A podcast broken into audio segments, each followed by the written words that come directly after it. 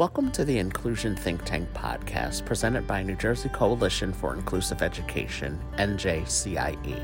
As the name suggests, this podcast will discuss inclusive education and, most importantly, why it works. This episode is part two of my conversation with Priya Lalvani. Priya is a professor of disability studies and the coordinator of the Inclusive Education graduate programs at Montclair State University. We discuss ableism and the role it plays in inclusive education.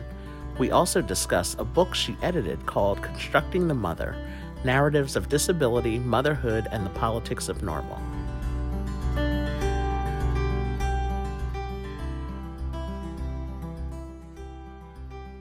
Let's get into this conversation. Priya, it is a pleasure to have you back on the podcast today.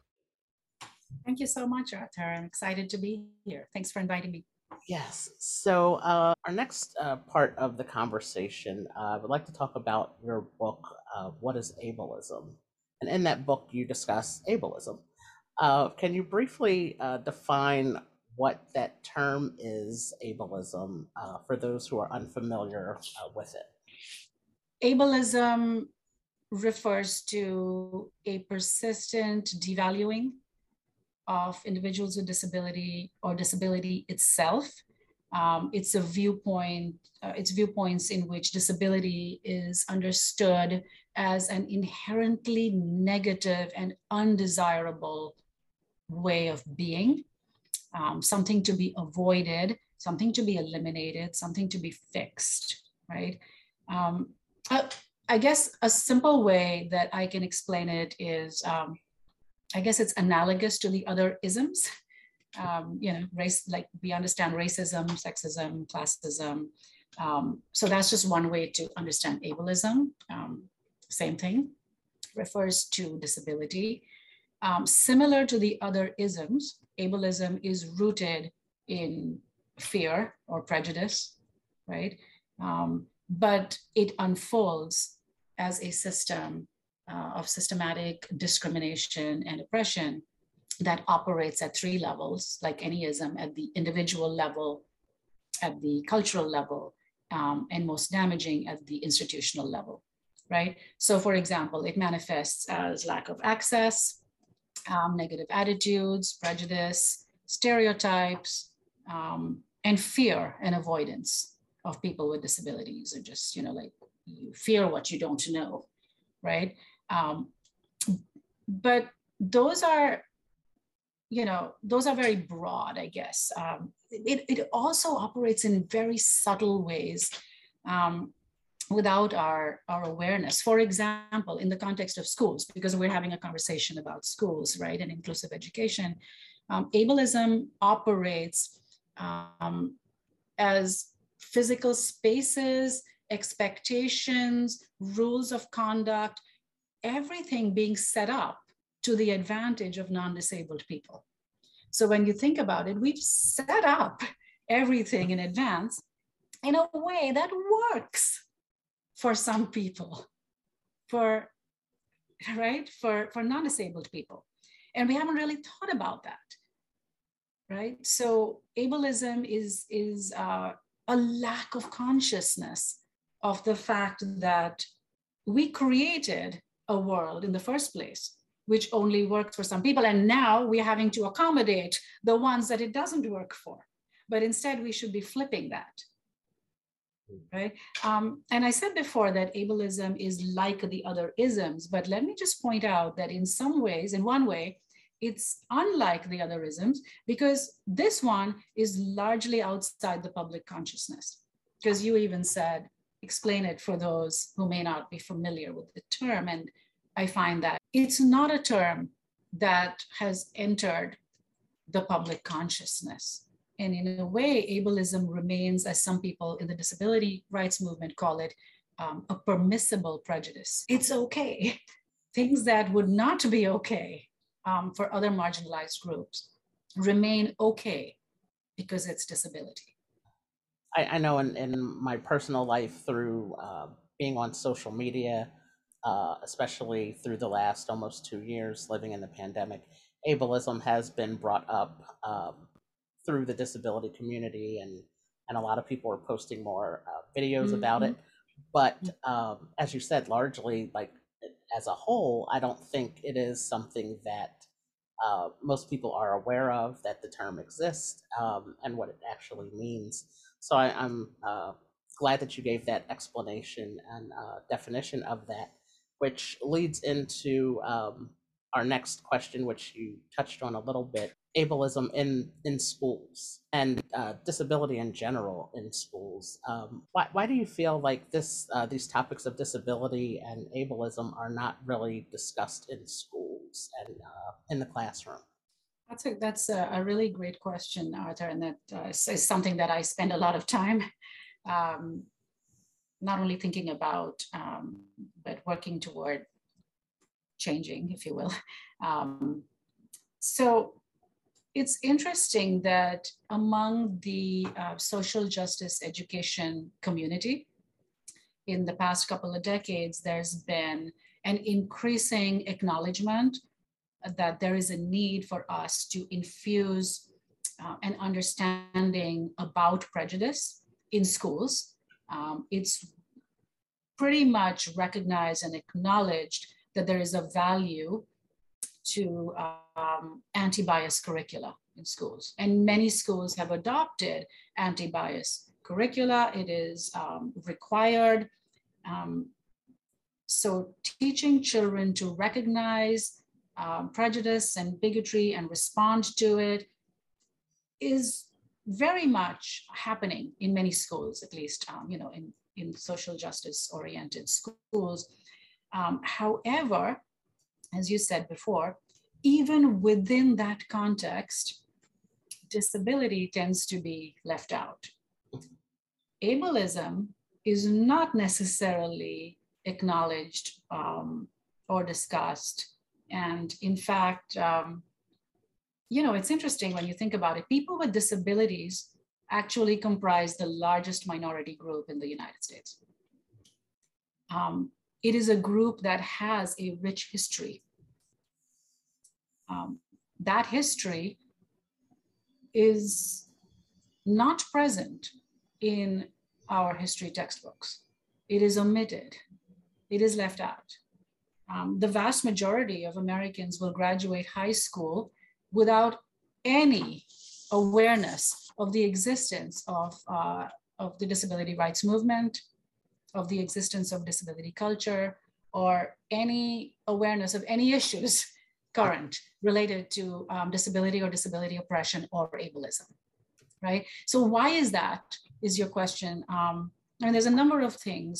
For one, um, and I work with teachers daily, right? So this comes up a lot, right? And, and we, we talk about it uh, and ways to ameliorate that. But one reason is that many teachers feel Um, fearful or ill-equipped.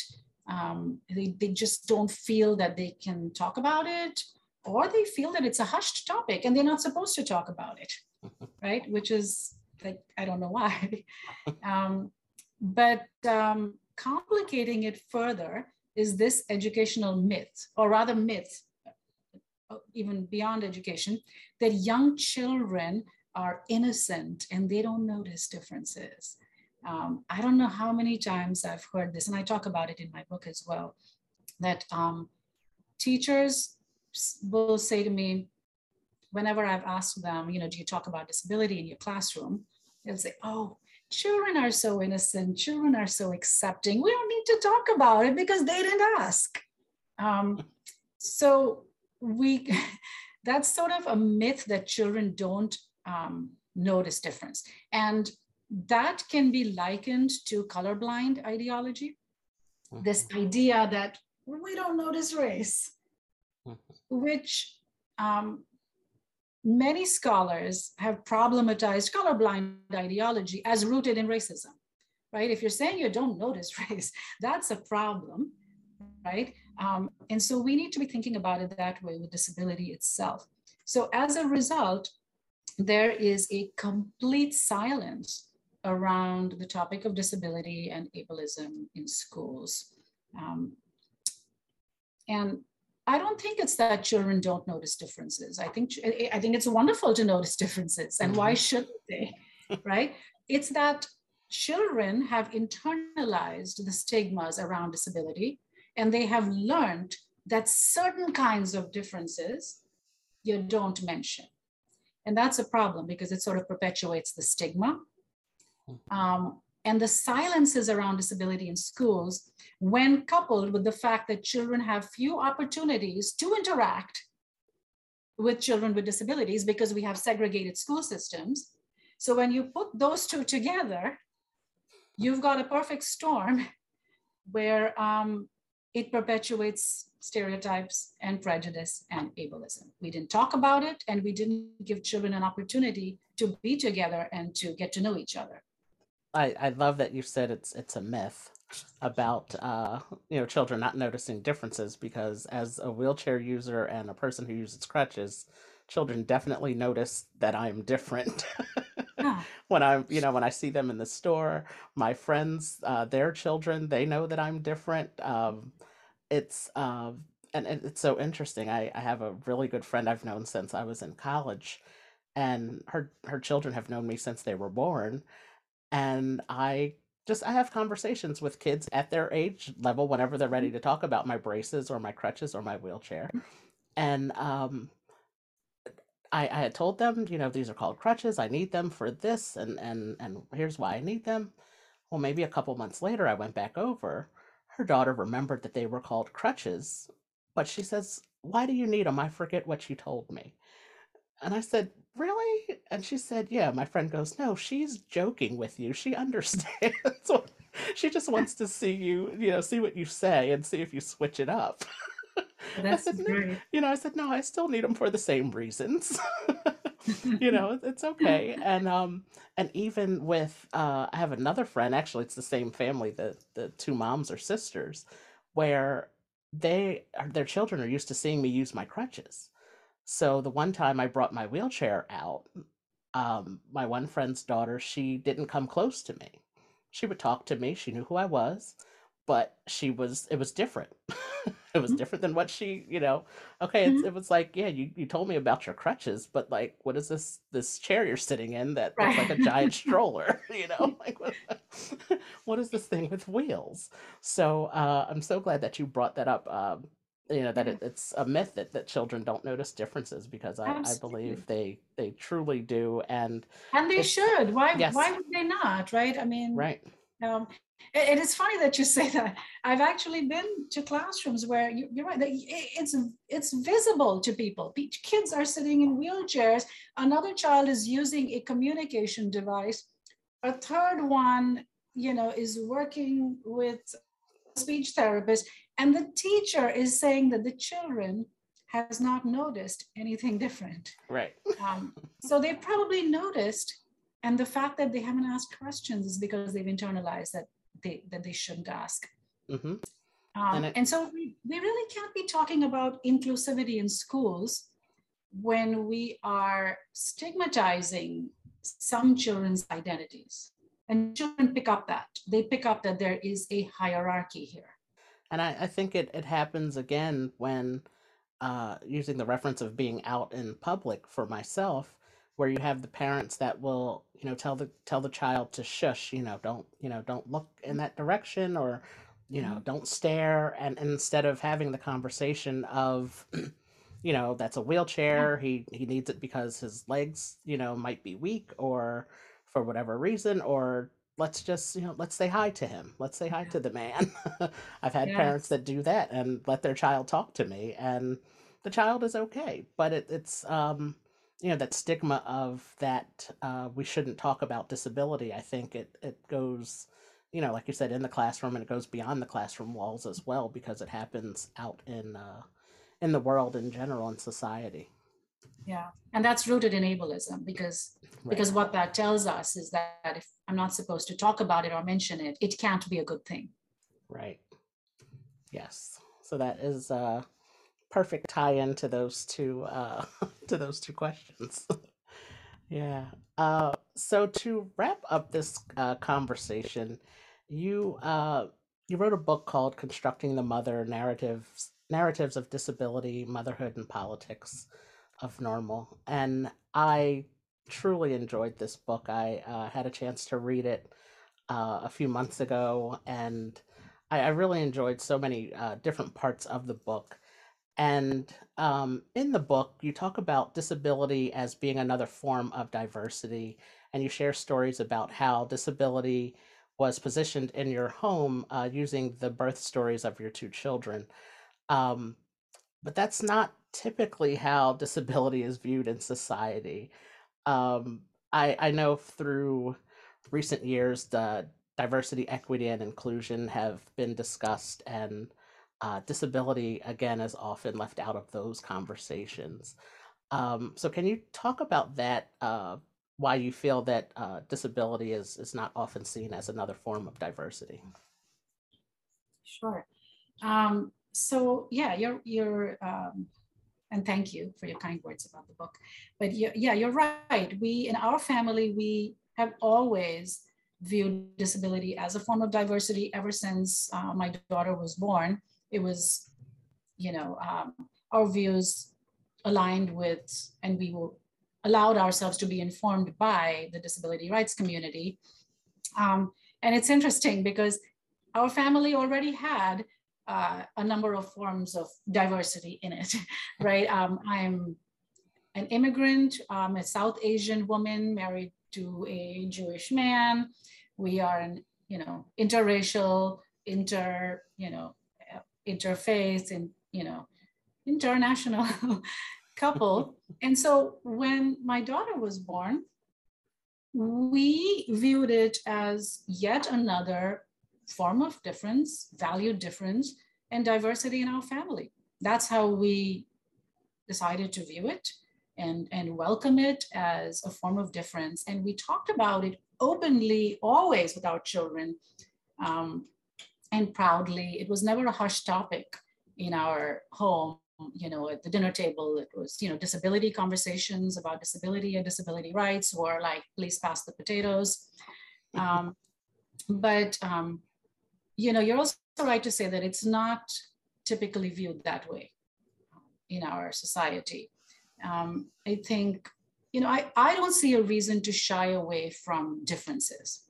I think the problem is that we are so afraid to point out that we are different in some ways, right?